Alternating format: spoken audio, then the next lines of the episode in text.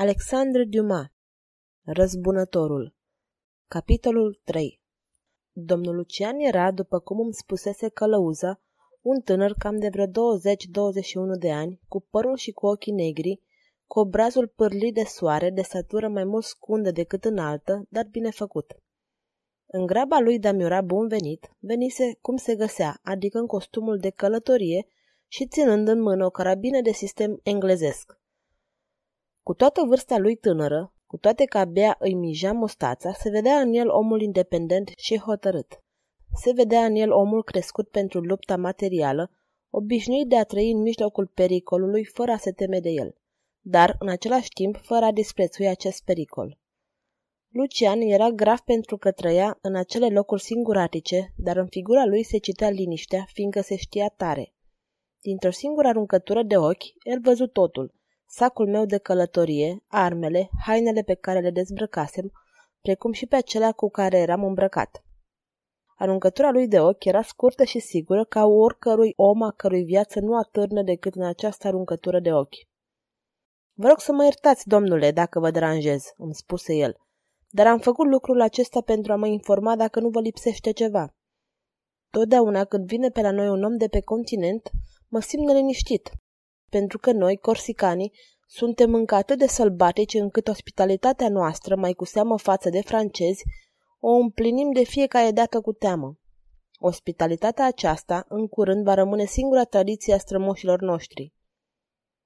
Faceți rău de vă temeți, domnule, răspunse eu. Nici nu se poate primi mai bine un călător decât cum a primit doamna de Franchi. De altfel, continua eu, aruncând în privirea în jurul odăii, Aici nu aș putea să mă plâng de acea pretinsă sălbăticie de care mi-ați vorbit și, dacă n-aș vedea prin ferestrele acestea admirabilul peisaj care se prezintă ochilor mei, aș putea cu drept cuvânt să mă cred într-un apartament din Paris. Da, răspunse Lucian, mania fratului meu, Luis, este să trăiască ca un parizian, dar mă îndoiesc că plecând la Paris, parodia civilizației pe care a găsit-o în acel loc să fie aceeași ca civilizația pe care a lăsat-o aici, înaintea plecării lui. Fratele dumneavoastră a plecat de mult din Corsica?" întrebai pe tânărul meu interlocutor. De zece luni, domnule." Și el aștepta să se întoarcă? O, înainte de trei sau patru ani, nu. Absența aceasta este foarte lungă, mai cu seamă pentru doi frați care probabil nu s-au despărțit niciodată. Da, și mai cu seamă pentru doi frați care se iubesc, cum ne iubim noi. Tocmai din cauza aceasta cred că va veni să vă vadă înainte de terminarea studiilor. Probabil, cel puțin așa ne-a promis. În orice caz, eu cred că nu vă va împiedica nimic ca, chiar dacă nu va veni el, să vă duceți dumneavoastră să-i faceți o vizită. Nu, eu nu plec din Corsica. În accentul cu care spusese cuvintele acestea, se vedea o adâncă iubire de patrie, iubirea care confundă întregul univers cu patria însăși. Surâsei. Poate că vi se pare curios, zise el surâzând la rândul său, ca cineva să regrete dacă părăsește o țară atât de săracă cum e a noastră. Ce voiți? Eu sunt un fel de producție a insulei, ca stejarul sau ca mărăcinii care cresc în insula aceasta. Mie îmi trebuie atmosfera plină de aerul îmbălsămat al mării și mirosul îmbătător al munților. Mie îmi trebuie să mă lupt cu torenții, cu pădurile pentru a le străbate. Îmi trebuie spațiul, îmi trebuie libertatea. Dacă m-ar duce cineva în oraș, mi s-ar părea că aș muri acolo. Dar cum se face că între dumneata și fratele dumneavoastră e o așa de mare deosebire morală? O atât de mare asemănare fizică ați spune dacă l-ați cunoaște. Semănați mult unul cu altul? Semănăm atât de mult încât când eram copil, tata și mama trebuiau să ne însemneze hainele pentru a ne deosebi unul de altul. Și când v-ați făcut mari? Când ne-am făcut mai mari, obiceiurile noastre ne-au adus o mică schimbare de culoarea obrazului și atâta tot. Totdeauna închis în odaia lui, totdeauna plecat asupra cărților lui, fratele meu a devenit mai gălbejit, pe când eu, din contră, totdeauna la aer, alergând mereu prin munți și văi, m-am părlit de soare. Nădăjduiesc, îi zise eu, că îmi veți da ocazia să pot constata eu însumi această mică deosebire, dându-mi vreo însărcinare pentru domnul Luis de Franchi.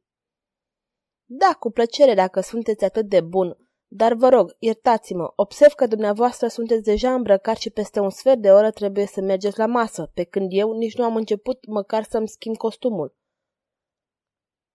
Pentru mine trebuie să schimbați costumul? Nu pentru dumneavoastră. Acum sunt îmbrăcat în costum de călăreț și trebuie să mă îmbrac în costum de corsican. După masă trebuie să fac o cursă în care cizmele și pintenii m-ar supăra foarte mult. Vă duceți undeva după masă? întrebai. Da, răspunse el. Am o întâlnire. Surăsei. O, vă rog să nu credeți că întâlnirea aceasta este ceea ce vă închipuiți. Este o întâlnire de afaceri. Mă rog, nu am niciun drept să mă amestec în confidențele dumneavoastră. Pentru ce nu? În lume trebuie să trăiești în așa fel încât să poți spune tuturor ceea ce faci. Nu am avut niciodată amantă și nici nu vreau să am. Dacă fratele meu se însoare și are copii, probabil că eu nu mă voi însura niciodată. Dacă din contră el nu se va însura, atunci va trebui să mă însor eu, dar lucrul acesta îl voi face numai pentru ca rasa să nu se stingă. V-am spus, adăugă el râzând, că sunt un adevărat sălbatec și am venit pe lume cu o sută de ani mai târziu decât trebuia să vin. Dar eu vorbesc într-una și la ora mesei nu voi fi gata. Putem să continuăm convorbirea? Răspunse eu. Camera dumneavoastră nu este în fața odăii mele?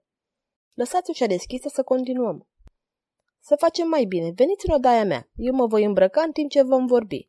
După cât mi se pare, sunteți mare amator de arme. În timp ce mă voi îmbrăca, veți privi armele mele. Printre ele sunt unele care au oarecare valoare istorică.